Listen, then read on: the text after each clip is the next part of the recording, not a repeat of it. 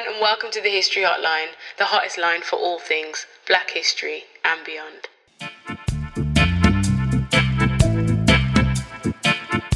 Hello, everyone, and welcome to episode 80 of the History Hotline. My name is Deanna Lynn Cook, and I will be your host today, as always. Now, I feel like I've said that about seven times in the last few weeks. Um, episode 80 has been recorded numerous times, but hasn't seen the light of day for a variety of reasons. Um, so here we are, episode 80, episode 80 that will see the light of day. Um, and it's all about Windrush Day. I'm going to be thinking about, well, what exactly are we celebrating? Because on the 22nd of June, um, 2022, it will be the fifth national celebration of Windrush Day and 74 years since the Windrush arrived at Tilbury Docks in Essex. And a generation of people um, came out of that ship and ships that followed in the 10, 20, even 30 years on from the Windrush. And as we know, the ship carried people from the Caribbean to the UK to help rebuild Britain after the Second World War. But we're not just thinking about that generation, um, because with Windrush, there's a legacy. Um, there's a legacy of people that follow and people that were impacted by their migration to Britain. Whilst the Windrush is the kind of name given to this time, there were two ships that arrived before the Windrush in 1947, and those people are also included. And as I mentioned, this kind of Windrush generation and the people we're thinking about extends to as late as arrivals in the 1970s, as people continue to answer the call for labour, to also meet their families in Britain, and to see what England had to offer, and offer their service. Arrival of more than 400 happy Jamaicans. They've come to seek work in Britain and are ready and willing to do any kind of job that will help the motherland along the road to prosperity. They're all full of hope for the future, so let's make them very welcome as they begin their new life over here. The ship was not just made up of happy Jamaicans, as that Pathé News report from 1948 suggests. It was made up of people from all over the Caribbean and across the British Empire, from continents like Asia and Africa as well, and Europe. Whilst the narrative around Windrush centres on a male dominated narrative, focusing on ex servicemen that came in the post war years to rebuild Britain, the story is not exactly true. As we know, women were on that ship as well, children were on that ship, and people from outside of just Jamaica. While narratives about the Windrush tend to focus on Jamaica because numbers were so large. Um,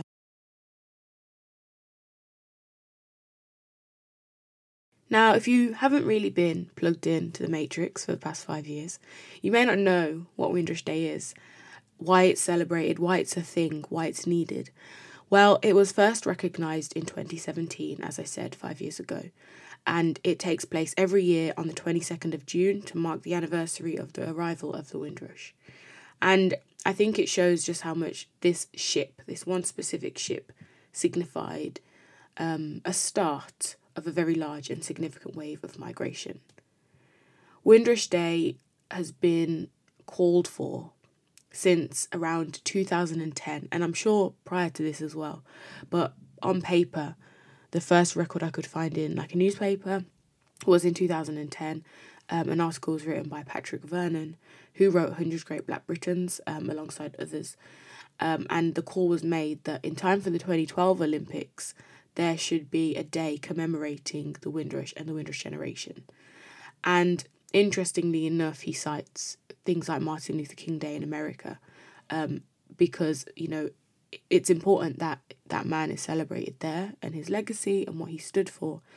And a similar claim was made for Britain and the Windrush that the day should be commemorated here. And Patrick Vernon said, not in 2010, but in years later, after the day had been announced and had been, you know, it had been decided that it would be nationally recognised. He said, after several years of campaigning for a National Windrush Day, it is great that the government has finally recognised this on the 70th anniversary. Sadly, one of the positive consequences of the recent Windrush scandal has been a massive media and public education history lesson on the arrival of the Empire Windrush at Tilbury Docks on the 22nd of June 1948 and the subsequent contribution of the Windrush generation to Britain. Patrick Vernon launched a petition in 2013 um, for the commemoration of a Windrush Day, and this was then followed by a campaign in 2018 at the height of the Windrush scandal. Windrush scandal is obviously something we're going to have to talk about today um, in regards to the legacy of this generation um, and the reasons for celebrating this day. And then official backing was given by the government, um, and they decided it would be celebrated on the 22nd of June every year. Also supported by a grant um, of, I believe it was around £500,000 to be made available annually to charities and communities to continue to uphold, recognise, and honour the legacy and contribution of the Windrush generation and their descendants um, and also to celebrate diversity within British history, um, which is something that definitely needs to be done. And you know, these conversations have been happening long before 2020 and Black Lives Matter, um, and in its resurgence in 2020. You know, these conversations have been under the context of Windrush and commemoration um, since, you know, as early as 2010. And it's interesting then how the scandal plays a part in the celebrations and its legacy. Um, unfortunately, the scandal being such one of trauma and, and shame, absolute utter shame on the British government, but not really because it's all part of their plan anyway. Um, but we'll get on to that shortly. Now, Windrush Day primarily honours a contribution made by um, people that arrived in the post war era from the Caribbean and you know this this whole idea of what they've contributed, um, whether it be in regards to the building of um, Britain, the rebuilding of Britain after the war, um, their kind of contribution to different services such as the NHS, to transport services, teaching, um, construction work, you know, you name it, they've done it. Um, this idea of, of recognizing them solely for their contribution is very flawed because you know it, it puts it puts their output their labor above the, their kind of humanity. These are people that were invited to come. And yes they were invited um, specifically to work. But i think focusing only on that contribution their um, economic contribution is problematic um, and i think it just sees black people as like outputs for labor historically. Um, especially when you think about legacy and histories of slavery um, you know, there's got to be a point in history where we celebrate black people for more than um, their economic output and the labour that they do. Um, and I stress that point a lot. It's something I think about a lot um, in my own research because this idea of like contribution, what have you contributed to give to you know give a reason um, to recognise you, I think is is slightly problematic.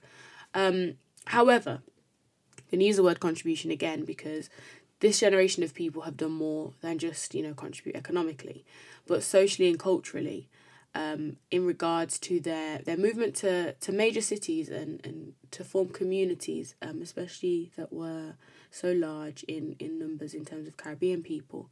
They became hubs for a variety of elements of black British culture.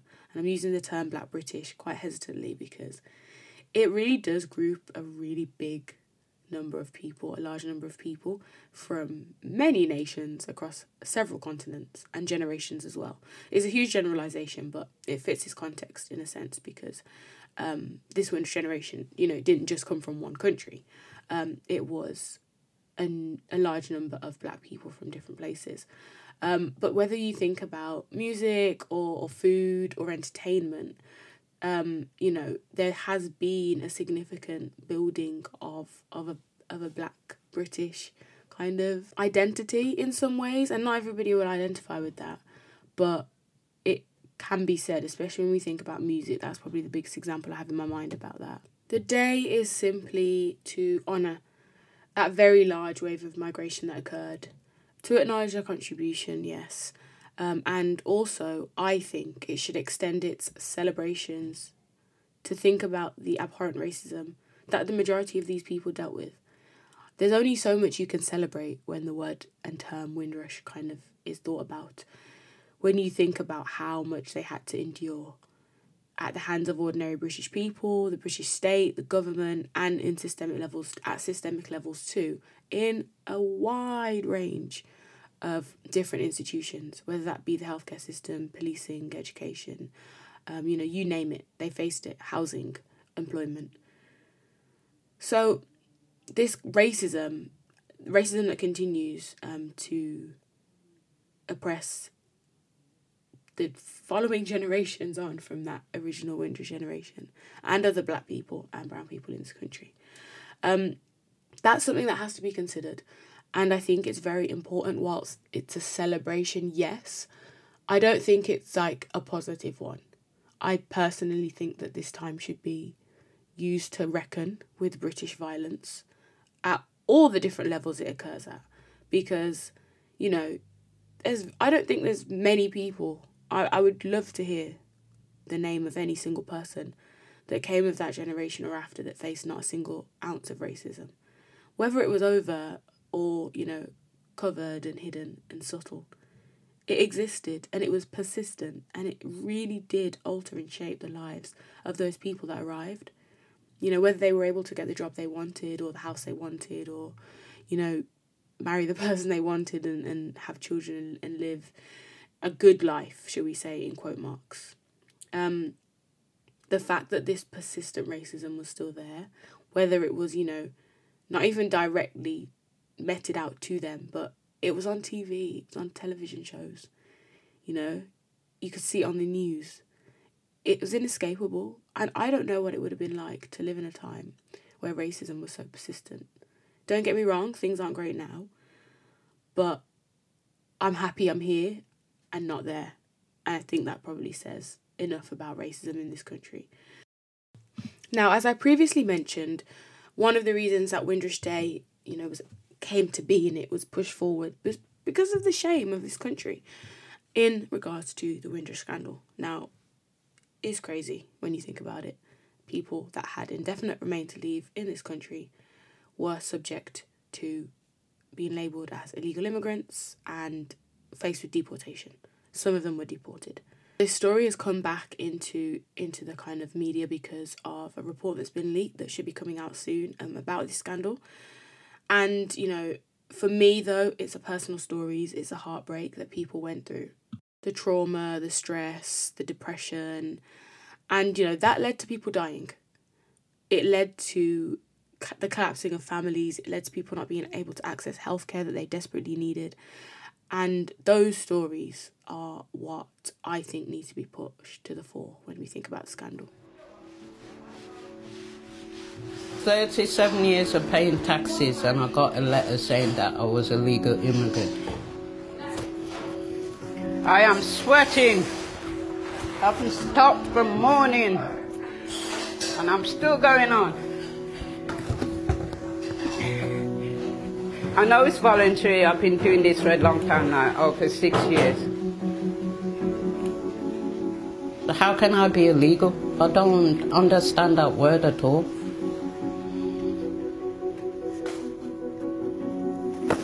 When I got the letter, I thought, am I British? What am I? And I couldn't even answer that in my head.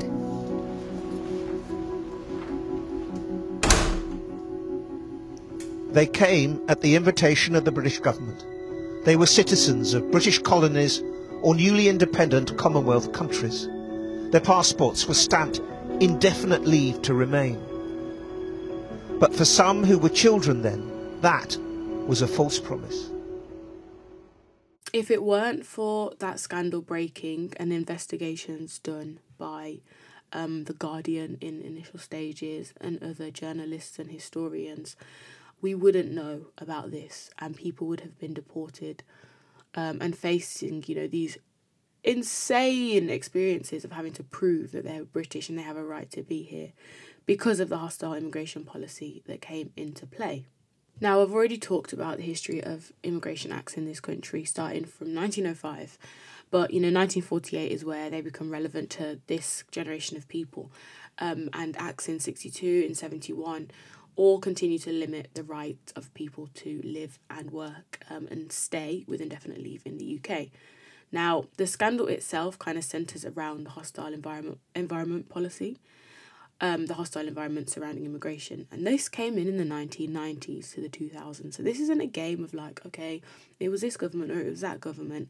This is something that, you know, has been a long time coming. Um, 1990s, you know, that wasn't yesterday, that wasn't 10 years ago, that was a while ago.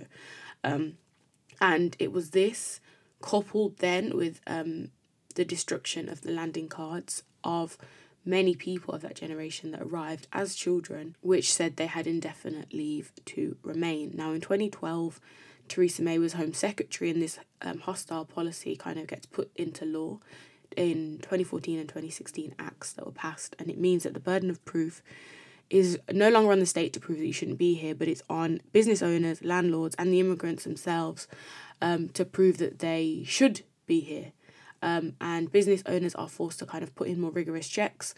Things like having your right to work documents when you apply for a job, um, landlords as well having to see if you actually have the right to live in this country before renting a property to you, making it very difficult for anyone that doesn't have um, the correct paperwork or allegedly doesn't have the correct paperwork to live. Because you know to get a job to you need a job to have a house.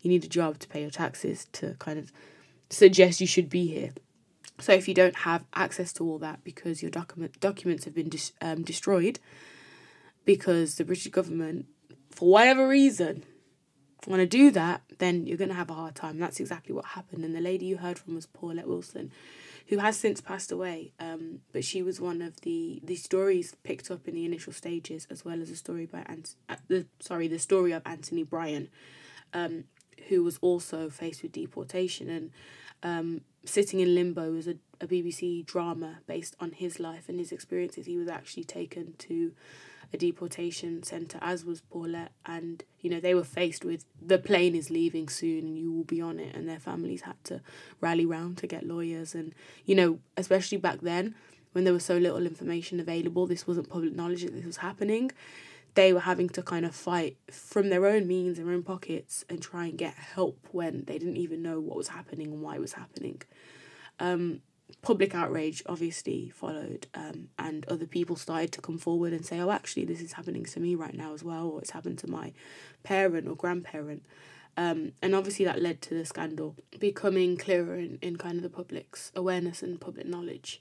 Now, as I've mentioned more recently, this conversation about scandals popped into the headlines again because um, a leaked report, as I said, that should be coming out soon, said that the scandal was caused by 30 years of racist immigration laws in order to reduce the number of non white people in Britain, which sounds shocking in theory. And when I read this in an article, it was kind of said, said and portrayed as shocking, but it's not actually shocking when we think about it, you know, if you think about the um, immigration laws historically going all the way back to 1905, every single one of them, bar the 1948 Nationality Act, was there to reduce the number of people entering the country that were not white. So why are we surprised when we think about even today and the types of people that are welcomed with open arms and rightly so into this country from Ukraine and those who are being sent to Rwanda? There's a very, very, very clear difference. And it's very easy to say, oh, you know, this was an accident. You know, those those landing cards were not destroyed accidentally. Nobody can tell me that. I do not believe it. If you want to believe it, that's absolutely fine. But I cannot see how somebody um, that works in an office, and I believe the office was in Croydon, um, had no knowledge that these hundreds of landing cards, if not thousands, belonged to people that had no other way in in some cases to prove um, their right to be here coupled with this hostile immigration policy. Like, surely, if, if there was no hostile policy and those were destroyed, but it wasn't on you as a burden of proof to prove you shouldn't be here, you know, it would have been fine. But it wasn't. I don't see how people did that accidentally. And to be honest, there are people that came forward in the creation of the Windrush Report by Wendy Williams that came out in March 2020, coincidentally timed just as the COVID pandemic was ravaging our news, um, you know, every day was a death toll, every day was COVID, COVID, COVID. They dropped the report. It was released then, and guess what? Barely anyone read it. Nobody cared about it because we had other things to focus on. Um, they slipped it under the rug, and I think they're going to do exactly the same thing with the report that's coming out soon. Um, actually, they I think they're holding it, um, and it's not being released. Um, however, there have been elements of it that have leaked, such as um, the fact that it was caused by 30 years of racist immigration laws, which we obviously know. It's not shocking. It might be shocking to you. If it is your first episode of the History Hotline, it might be shocking. but if it's not, it shouldn't be. Um, because that is the way immigration has worked in this country for so long. Um, this report that's coming out is said to be more hard hitting than the Windrush Review that was carried out, um, as I said, um, 2019 and released 2020 um, by Wendy Williams. Um, however, it does link um, the outrage where hundreds of people of Caribbean heritage were detained, interrogated, and obviously some were even deported. Um, and, you know, it links it to this idea that there was a desire to reduce the number of black and brown skinned people that were permitted to work and live in the UK.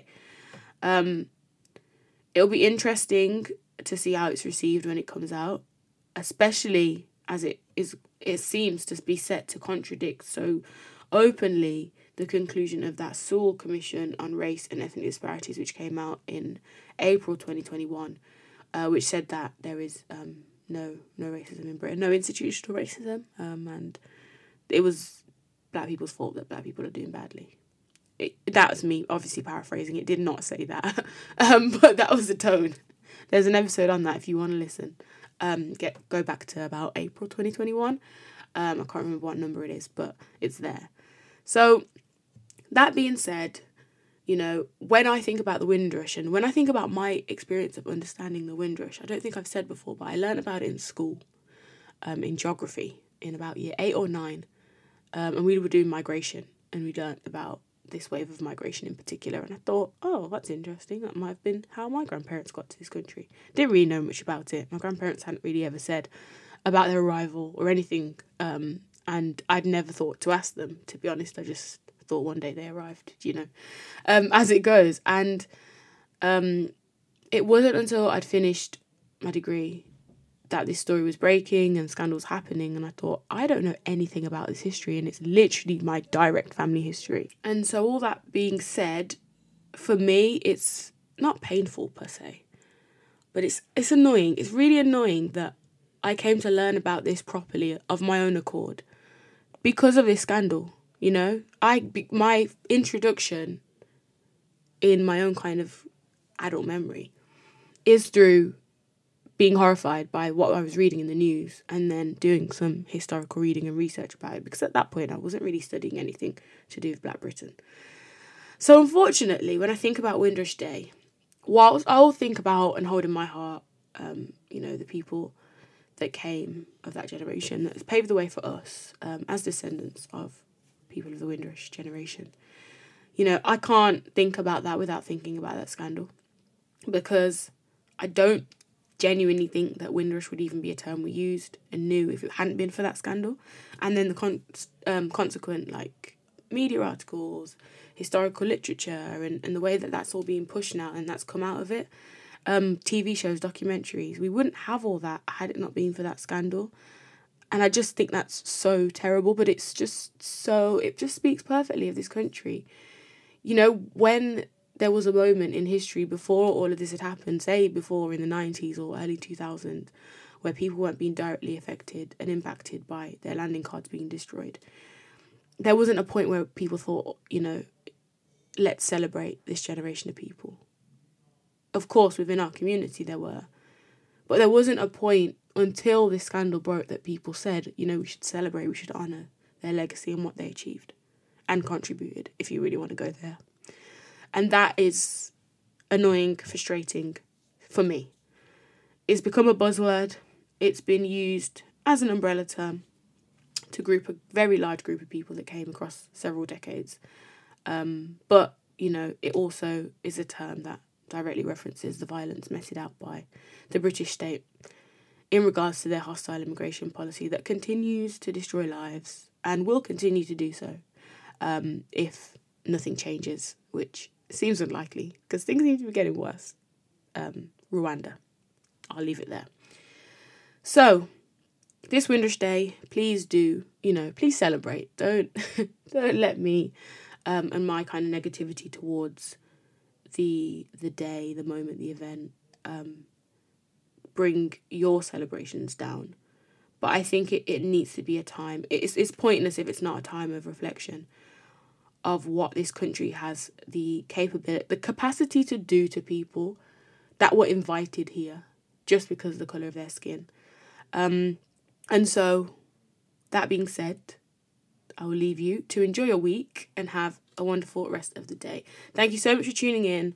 My apologies again for the lack of episodes over the past two weeks. We are back. Episodes are lined up, ready to go, well, ready to be recorded. Um, about a wide range of things. We're going to be thinking about the Commonwealth, I think. It's Commonwealth Games, and I'm a Brummie, so you know, it's it's all I'm seeing around the city. So we're definitely going to think about that in upcoming episodes. Um, and you know, just getting back to the regular storytelling of events and moments that have gone by. Thank you so much for listening. Have a wonderful week. Goodbye. Thank you for listening to the History Hotline. If you've enjoyed this episode, please tell a friend to tell a friend. To continue the conversation about black history, head over to our social media platforms at the History Hotline on Instagram and at the History HL on Twitter.